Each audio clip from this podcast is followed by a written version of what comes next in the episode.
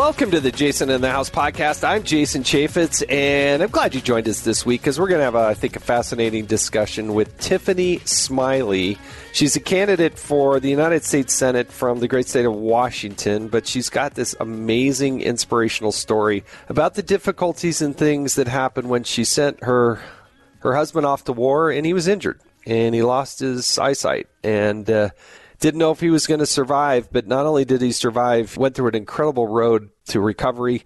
And uh, we're going to talk to Tiffany Smiley about what she and her husband Scotty went through. And I just I can't wait for this interview. But I want to talk about a few other things because we're going to talk about the news and then uh, highlight the stupid because we can't resist. There's always somebody doing something stupid somewhere. All right, so I want to just uh, get in here as we as we see Russia invading Ukraine this thing is this story is changing by the hour, but it's getting worse, not better. A very difficult situation you're having to go through. And I know that the president just gave a State of the Union speech, but as we're recording this, I hope that Biden will not continue to do some of the major, major mistakes that he's made so far. First of all, you don't tell your enemy what you're not going to do why you say that you won't use the assets, the firepower, the whatever of the United States of America, don't telegraph. That's just stupid. It's not it's just not smart. It's poor tactics. The commander in chief has got to be smarter than that. We have so many assets. And to only go in and say, well, we're going to lay down sanctions. And oh, by the way, if it's just a small incursion, the, the, the response will be small. That I've never heard any successful military leader go in and say that. What you should be saying is not that there will be a proportional response, but that there will be an overwhelming response. And that overwhelming will far outweigh anything that you plan to do. So, why President Biden would not talk about what these so called sanctions are going to be and that they would be so overwhelming you would never ever want to do it. In fact, you're going to regret doing it. That makes no sense to me.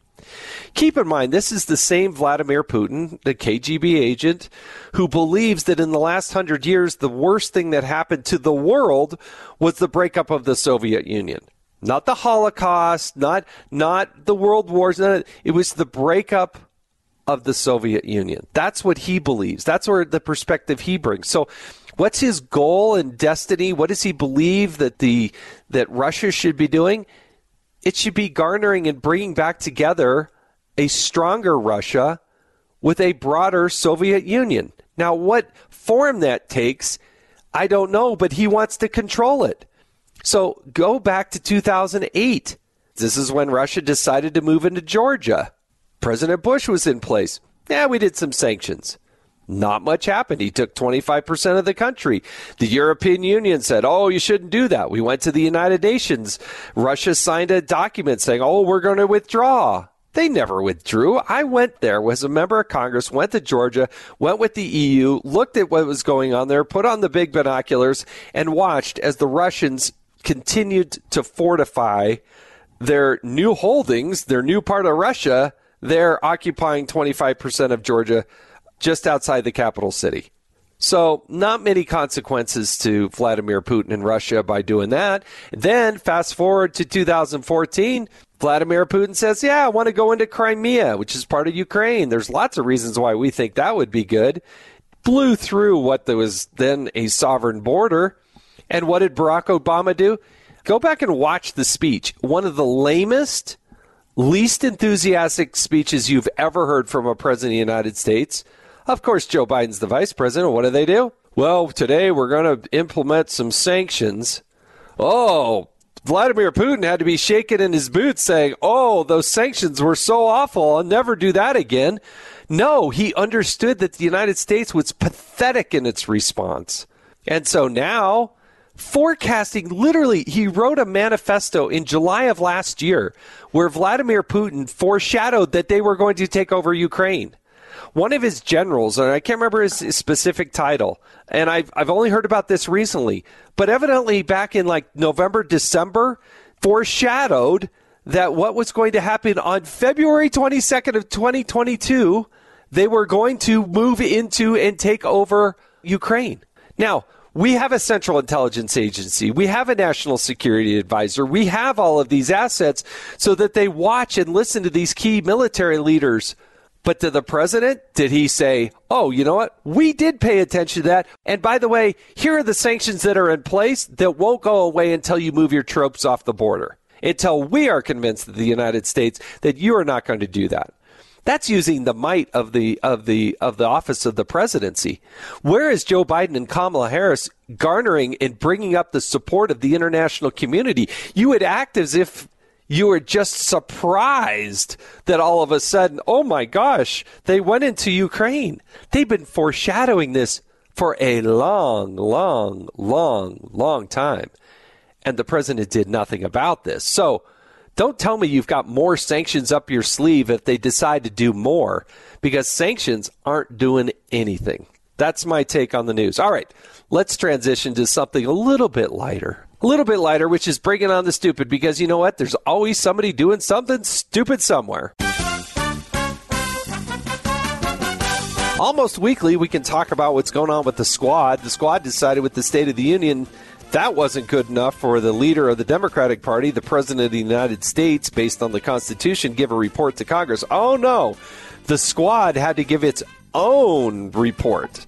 They had to have their own mini State of the Union, not the Republican response, not the opposition party's response. No, they had to do their own. And I got to tell you, Democrats, I don't know what in the world you're doing but you don't act as if you've got your act together. You have this radical faction of your party that is so far left, this socialist mentality who doesn't believe in sovereign borders. I mean, I could go down the list, but it's scary where the Democratic Party has gone. No more do you have these blue dog Democrats. No longer do you have this sort of independent minded group. You have turned to a radical left that they think that they should even go further left it's just absolutely disastrous. And I tell you, that's about the stupidest thing I ever heard for them to give their additional State of the Union speech.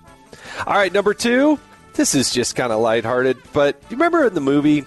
For those of you who saw The Hangover, maybe you didn't see The Hangover. It's a pretty funny movie. It is, uh, you know, there's a few swear words in that movie, but so be be careful if you go watch it. But in the movie The Hangover, there's a there's a part of the scene where the guys decide to to get Mike Tyson, yes, boxer Mike Tyson's tiger, and not a really good idea. Well, evidently, according to New York Post, there was a Massachusetts college student who was quote very interested in tigers end quote, and this Matthew Abram Abraham, age 24. He was spotted at the Franklin Park Zoo in a private outdoor area behind the tiger enclosure early in the morning uh, a few Mondays ago. And so he the allegation is Matthew climbed a few fences to get a little closer. Said he wanted to look the eye, he wanted to understand the eye of the tiger, wanted to look the tiger in the eye.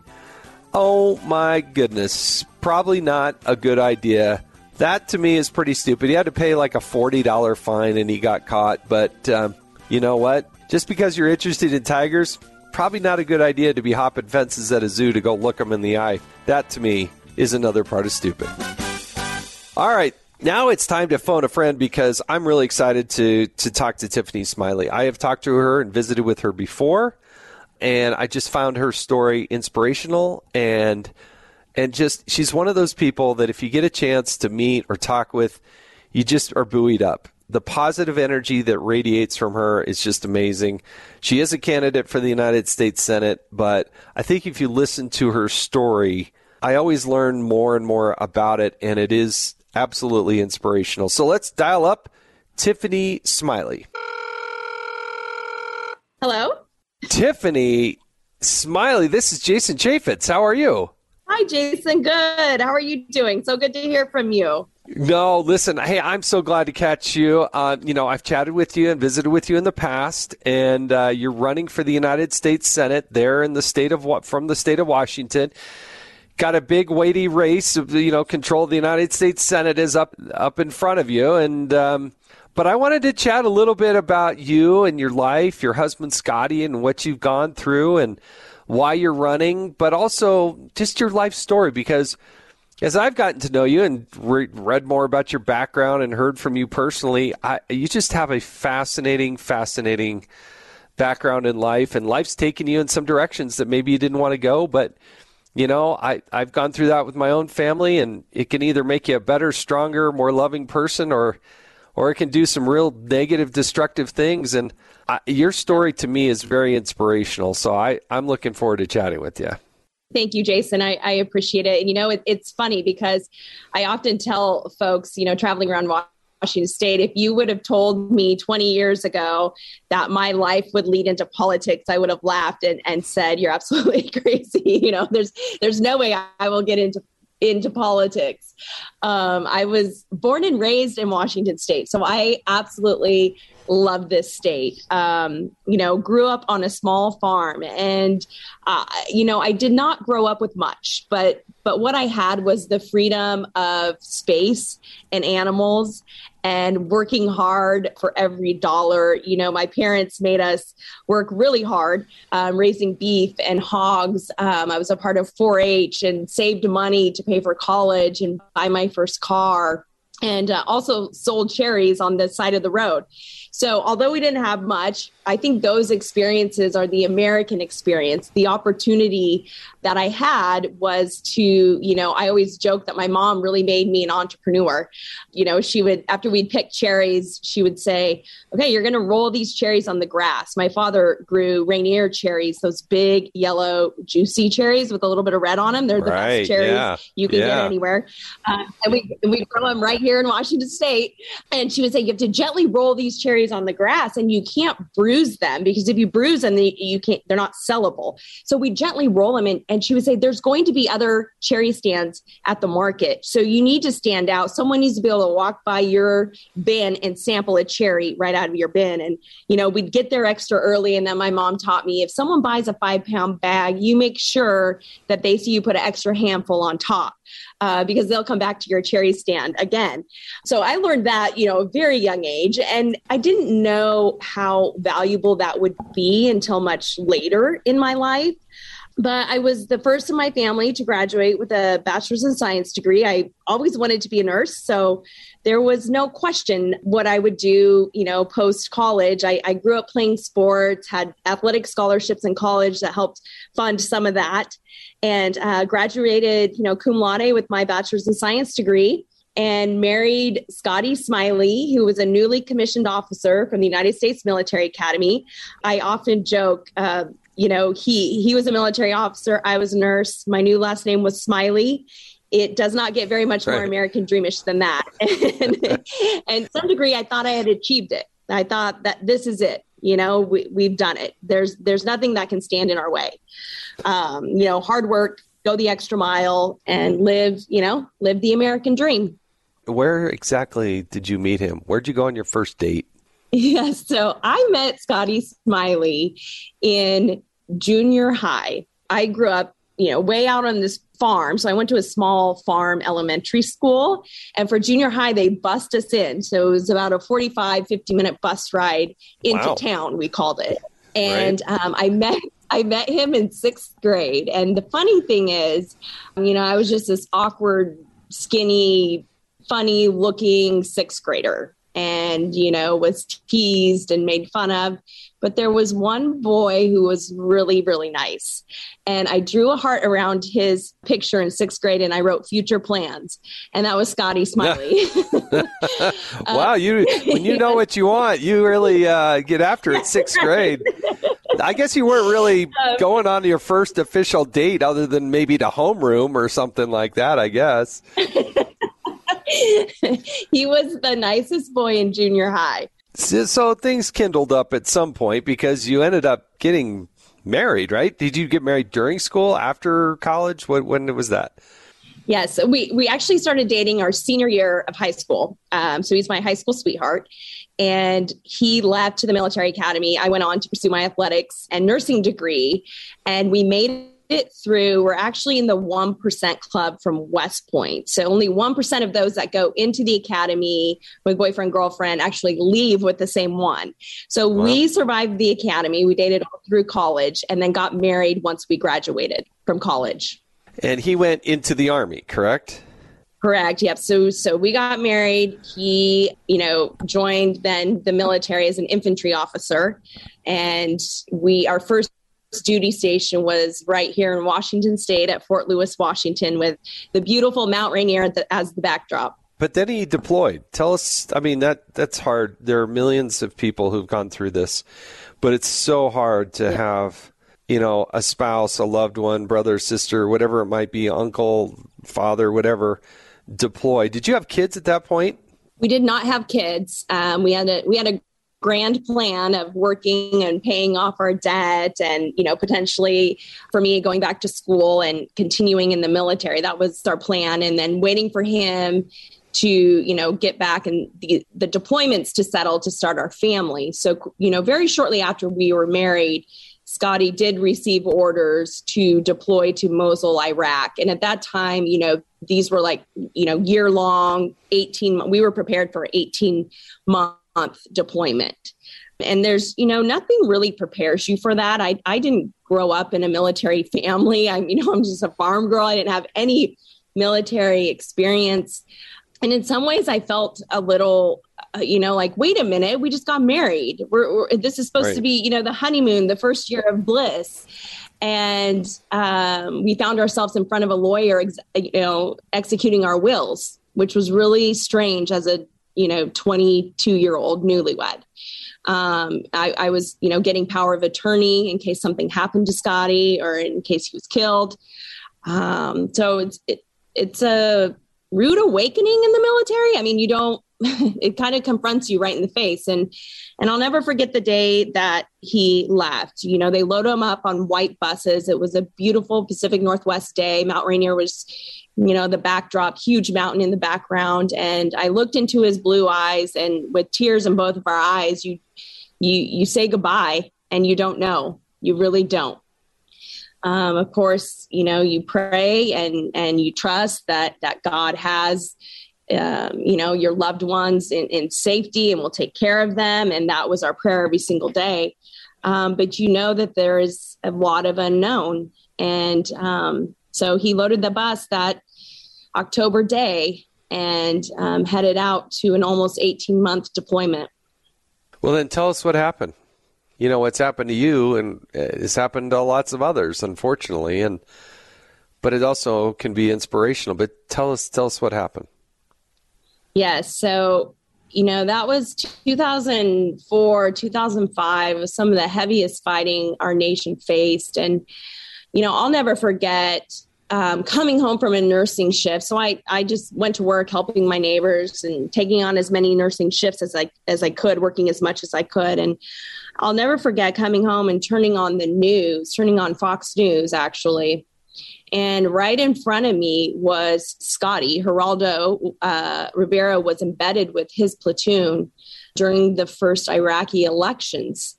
And it was surreal to come home and see your husband on, on television fighting a war a million miles away. Bombs were going off. Scotty was, you know, yelling at his men. I hadn't talked to him in weeks. Um, it just it made it really real.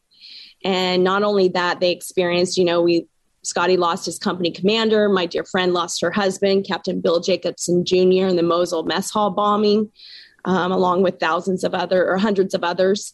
Um, so it was a it was a hard deployment, very difficult, and we were just praying and wanting Scotty to get back and get back safely. And on April sixth of two thousand five, all of that changed. I was awoken out of bed by a phone call um, and I was, you know, excited because Scotty would call it all different hours, all different times. You just never knew when, you know, when they would call. I always my phone in my scrub pocket and would go in the mechanical room or the supply room and answer his phone calls any opportunity I had. And so I excitedly answered the phone, but instead it was someone else's voice on the other end of the line and delivered, you know, the heartbreaking news, really delivered the news um, that forever changed our life um, and changed the trajectory of our future.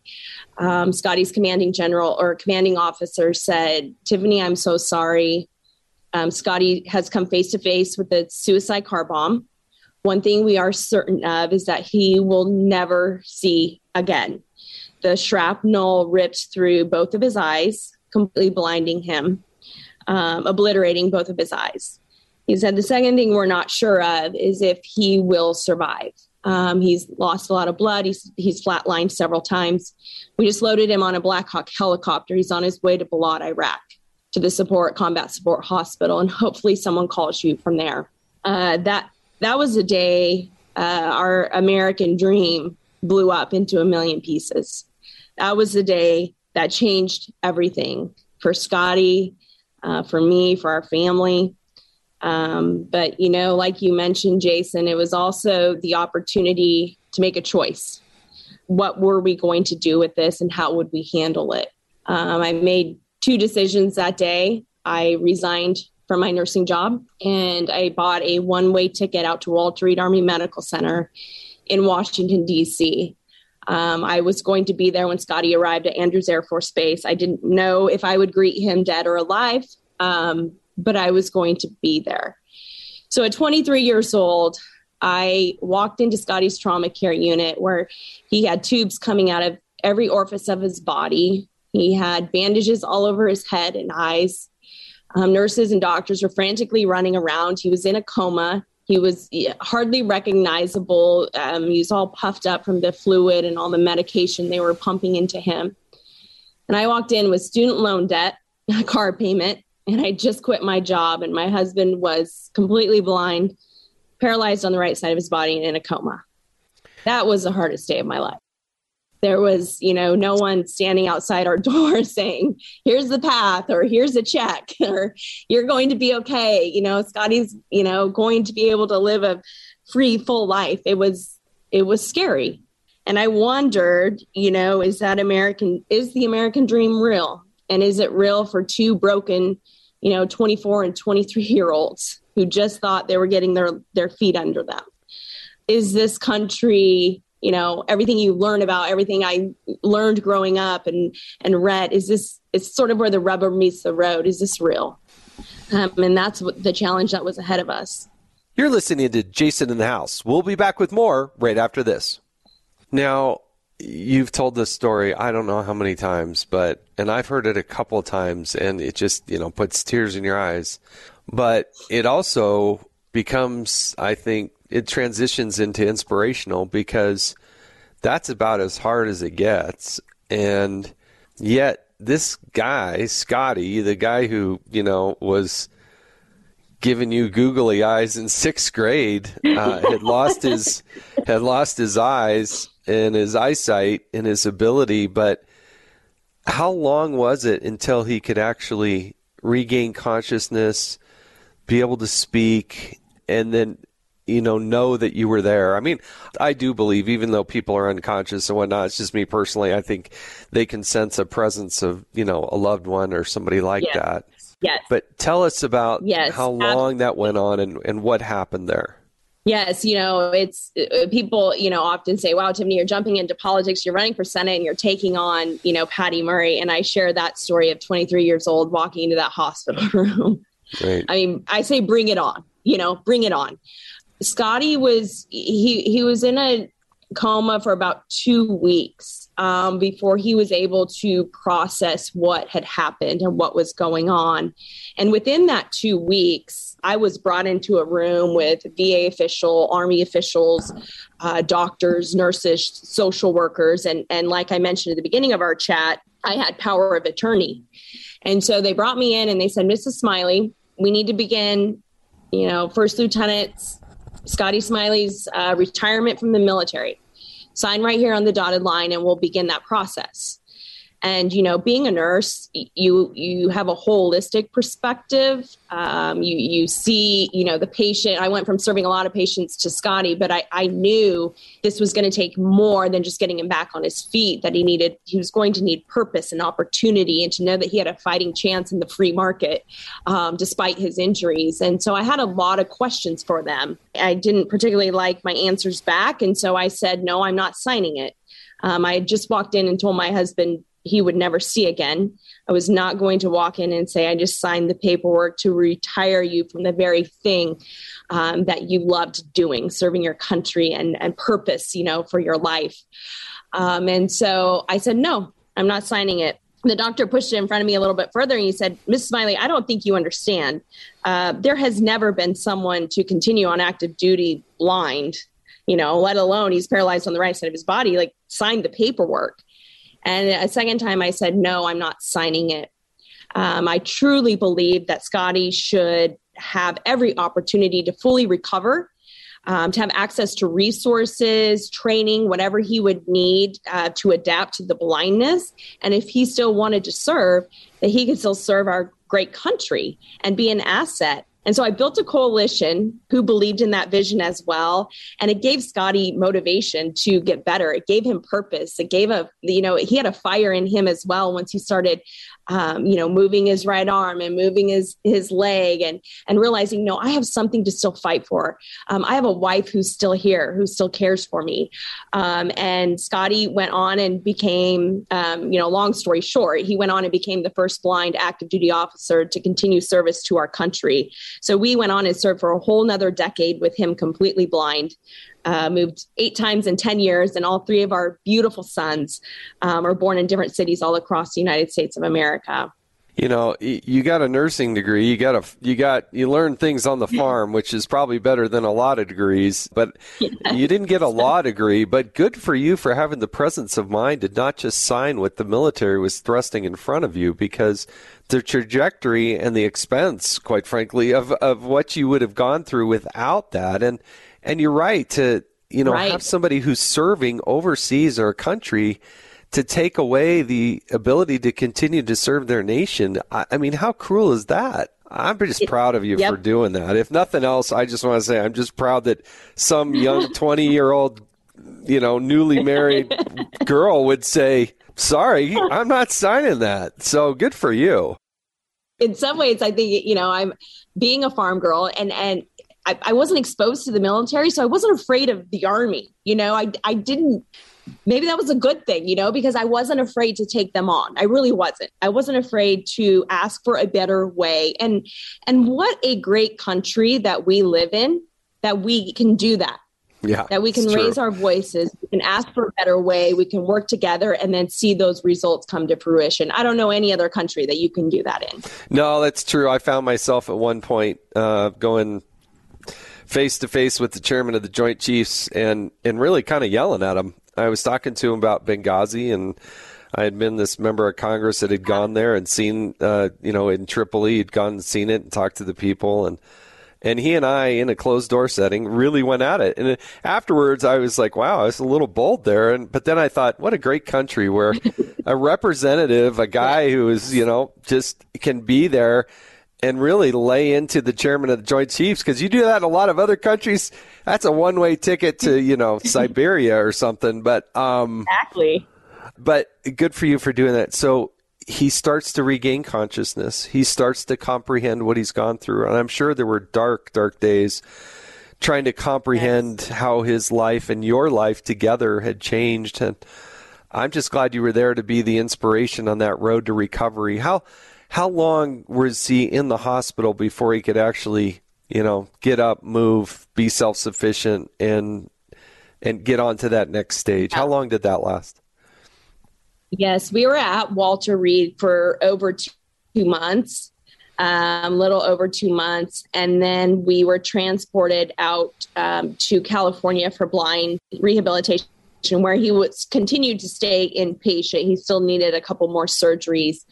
Um, so again, there, you know, we arrived at the VA facility, and they sort of were like, "Mrs. Smiley, um, what are your plans?" And I said, Well, I'm staying here. And they're, they're, like, Well, usually the spouses don't stay. And I said, Okay, well, I'm staying. Um, and so they found, they actually found me this dilapidated corner of the hospital where I stayed. Um, uh, where I stayed the night. And I was there with Scotty every single day, every single day. I lived off of granola bars and power bars that people would send me. Um, and I just knew, you know, at a time, such a fragile time for Scotty, that I, I could not leave. I would not leave. Um, and so we were there for about five months, five or six months um, at the rehabilitation center, um, and then came back to Fort Lewis And um, Scotty had a couple more surgeries and then regained his strength and took on his first job um, as the first blind active duty officer at Fort Monroe, Virginia. So we loaded up our Tahoe and trekked across the country. Of course, now I was the sole driver. I didn't have any backup driver. Right, right. Um, but but let, us let, go back here. Hold Yeah. on. Let's go before we go to the next fort. Let Let's talk about this for a second because it is a little personal to me too. Some of the people who listen to this podcast may know that our our son-in-law had a spinal cord injury. You know, he's 29 years old, and uh, jumps in the pool, hits his head, and has a spinal cord injury. And um, you know, wondering how con- how bad this paralysis is it going to be? Is it going to be a quadriplegic? Is he going to recover? Is he? I mean, not knowing. And our daughter, who was pregnant Right. at the time and already had two children, our two grandkids. I can't believe I'm a grandpa, but you know, this is a part. This is a part of medicine um, and recovery that I still think our country needs to think through, because Yes. um, Ellis was much like you, our daughter. She she was insistent. She's like, no, I'm not going home. I know visiting hours are over, but I'm not over being her, you know, his uh, wife, and I'm not leaving him by himself. And so for three months, she spent the night on the couch next to him while he was going through this. The first night, he, she came home for a few hours, and then he woke up and she wasn't there. And good for you for staying with your your husband.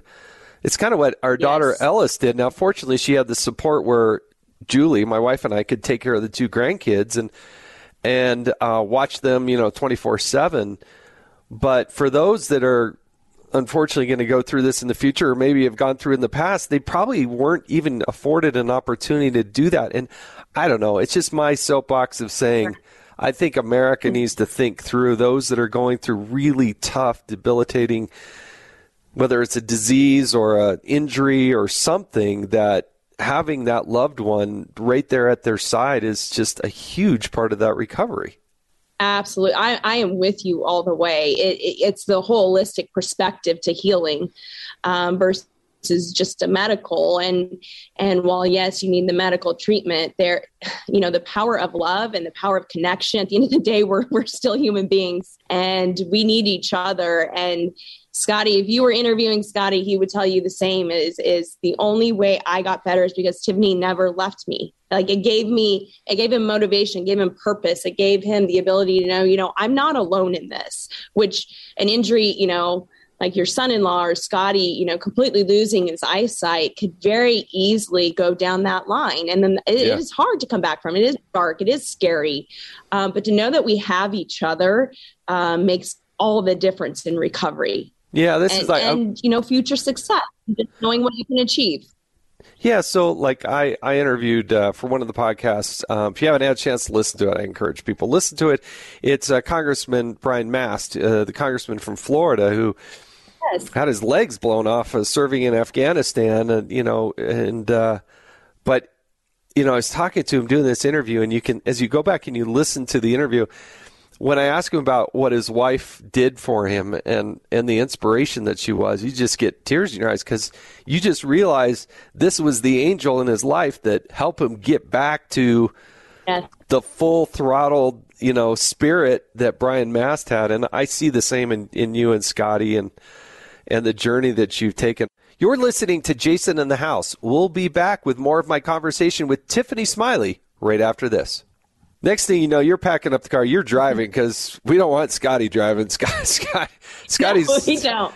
No, we don't want Scotty driving. So he can talk all he wants, but we don't want him driving. That's so right. that's right. So you're headed out. Uh, you're headed out east, but then tell us about that. And then he went on to get his MBA and uh, uh, his master's in business administration from Duke. Kind of Yes. walk us through that and what what that whole experience was like. Absolutely. And this will be my plug for military spouses because I truly believe in our country, military spouses do not get enough credit um, for careers that they give up, for opportunities that Yeah. they give up in service to our country. You know, as a nurse, I did give up my career, but my license was in Washington State. So um, I would have to retake my license in every single state that we moved to. We moved eight times in 10 years. So it, it's a team effort. Um, I, I, love how you talk about, uh, you know, Congressman Mast's story because it is a team effort. Um, no one serves this country alone. And so giving up my career, I was fully committed um, you know, very measured approach to what Scotty and I could achieve um, and what we could do together. And so he got his first job at Fort Monroe, which was awesome. We were thrilled, we were excited. Um, but at the same time, you know, it's territory that had never been broken into before. So it's not always, you know, we often joke, it's like, well, you don't really want to be known for as a first blind active duty officer. Like it's not right. the easiest. Well, he road. is. So but, yeah. Uh, yeah, but we did it. Um, and and so from Fort Monroe, we had to really, you know, they didn't give Scotty uh, a weapon back, which you understand why. So you couldn't go back okay, into the I understand infantry. that. Yeah, there's uh, gonna be so some had... things you can't do. Yeah, I get that. yes, yes. But there was other places that he could be helpful, and one of the um, areas that the army saw that he could give back um, was teaching and going back to west point going back to his alma mater and teaching you know the future leaders and officers of our country. And so they said scotty that would be a great position for you. You just need to go get a master's. You need to get an mba so by this point um, let's see, 2007. So Scotty was blind in 2005. In 2007, our first son, Grady, was born.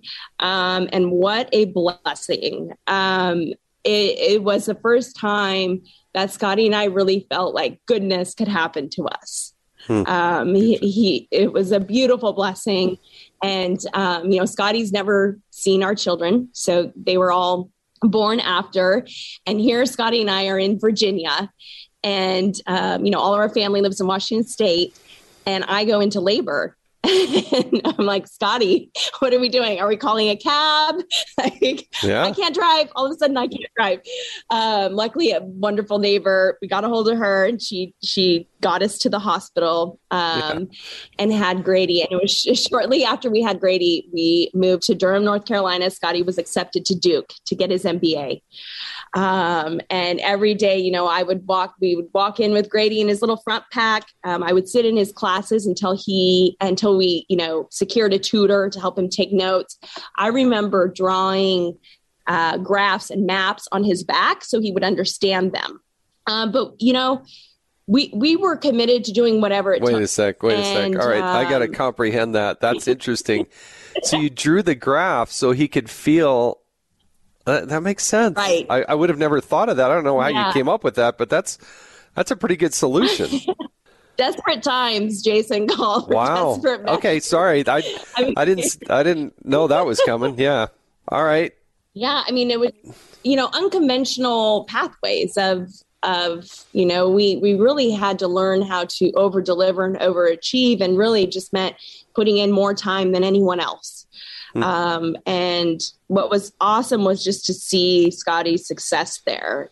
Um, and and it was such an awesome moment when he graduated. It just Grady um, was two, and then I was pregnant with our second. So um, it was it was just an awesome moment. Scotty was a he was unanim- unanimously chosen to be the class speaker, and just such a powerful message of of what we can achieve um, you know, when we work together. But I, I honestly, I remember picking him up we would study so hard into the night for tests. You know, we'd be getting up with our little baby um, and then rushing. I would drive him back and forth to school every single day. And um, he had this one hard test, this, this one particular day. We'd been studying hard. I dropped him off, and I'll never forget coming to pick him up, getting Grady out of the car, walking up the steps.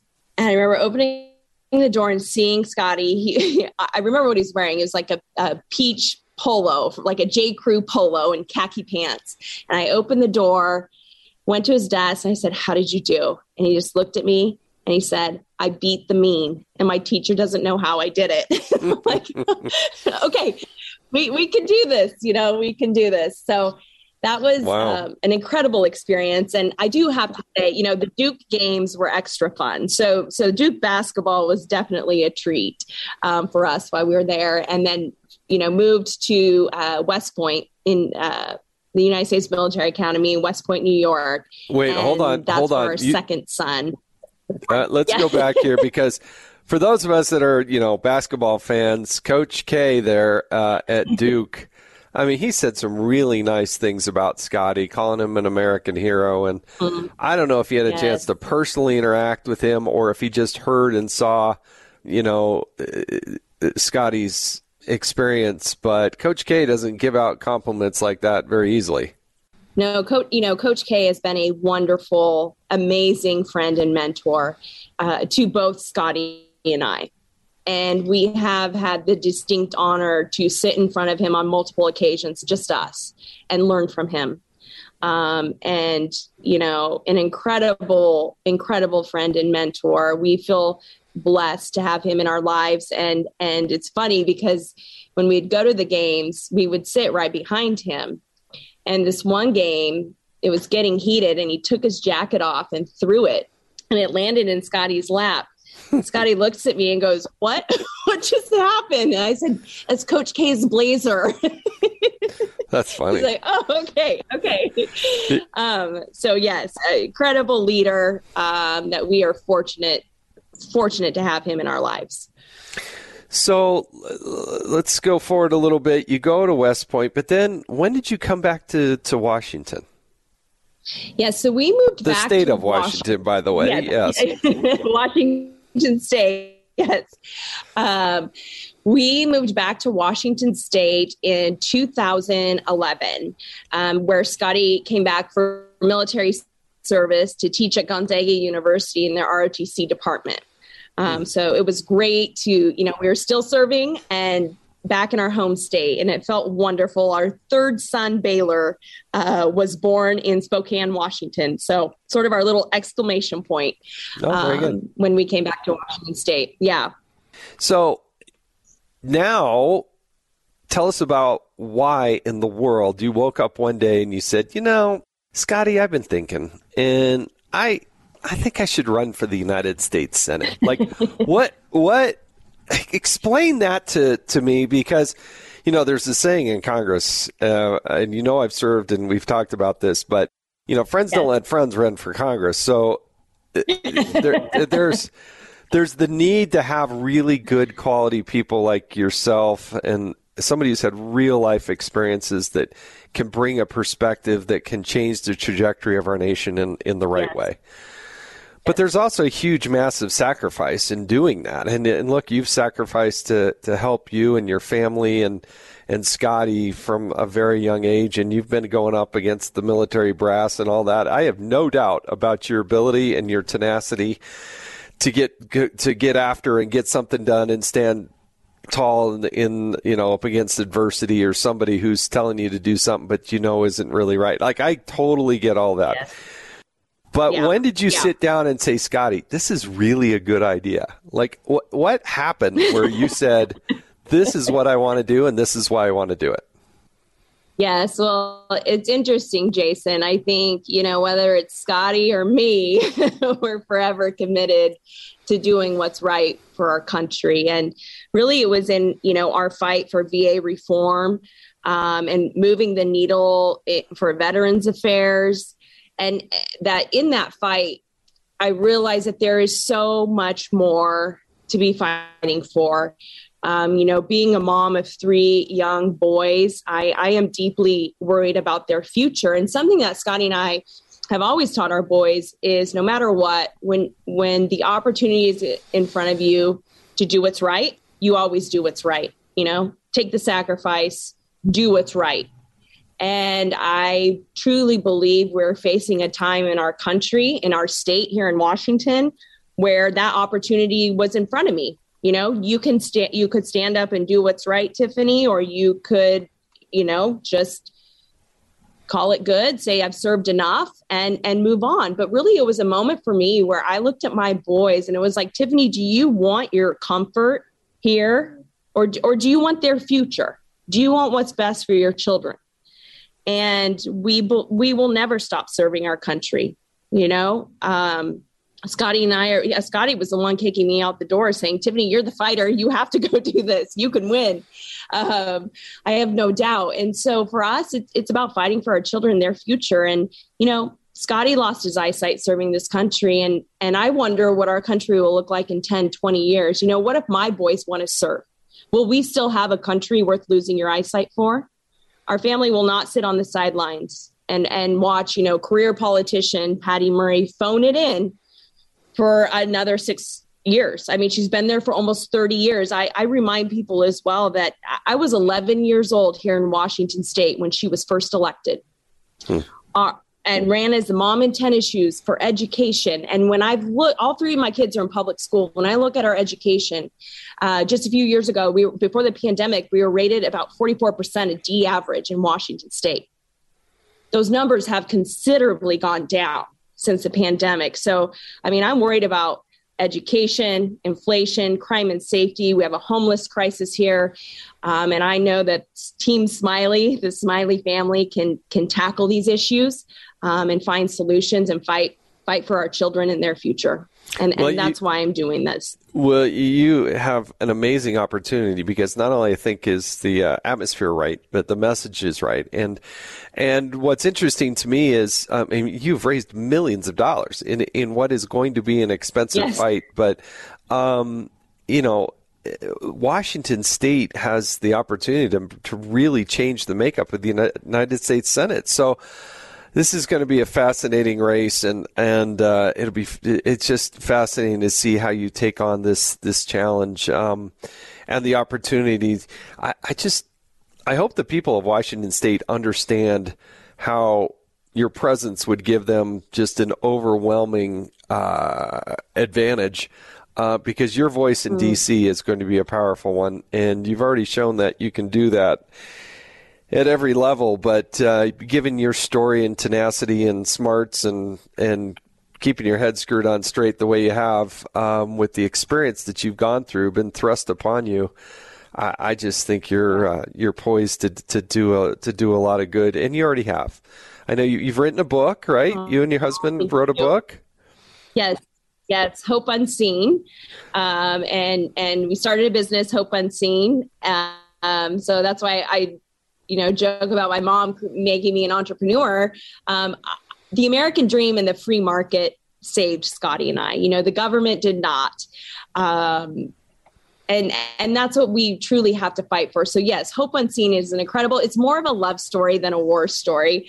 Um, it, it, shares about scotty and i's you know commitment and love for each other and how that you know we've fought for each other. Scotty's fought for me too. And um, it's a team effort and um, Hope Unseen is where we travel all over the country and share our story um, to various audiences from the government to nonprofits, um, businesses about just teamwork and overcoming and how to accomplish goals um, that sometimes seem impossible. So um, Scotty and I are no strangers to that. And, you know, in addition, Scotty is also an Ironman um, and became an Ironman in Coeur d'Alene, which is, was an incredible feat, a team effort again on all fronts. But um, our story, we truly speak to the power of what you can accomplish when you work together. That, you know, nothing is impossible. Wow. Wow. I know you've talked to I don't know how many thousands of people across the country to give them that hope and inspiration. but uh, you've been through a lot. But uh, Tiffany Smiley, you have not been through the rapid questions that I'm about to ask you. So I hope you're.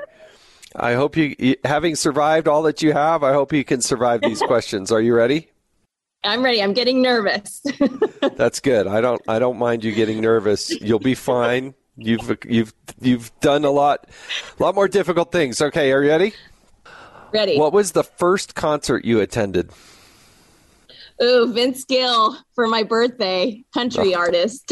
yeah, I know Vince Gill. I'm old enough to remember Vince Gill. Yeah, like he's embarrassing. I know. What's uh, who was your first celebrity crush? Ooh. Hmm. You know, that time when you were a That's young a teenager and you said, "Oh my goodness, I can't wait because I'm going to see well, I was so in love with Scotty Smiley, I, I wasn't uh, looking around. You know, I, I'm going to have to say Tom Cruise because I loved Top Gun. Yeah, Top Gun was a good movie, and I cannot wait for this next version of this movie to come out. Me, but I'm waiting. I Tom Cruise has had, he's had an amazing career, and I, I don't care about his personal life at all. I, I just think the guy is an incredible actor, and and a lot of Mission He is. Impossible. I mean, I go out of my way to watch Tom Cruise Yep. movies, so I, I that's a good answer.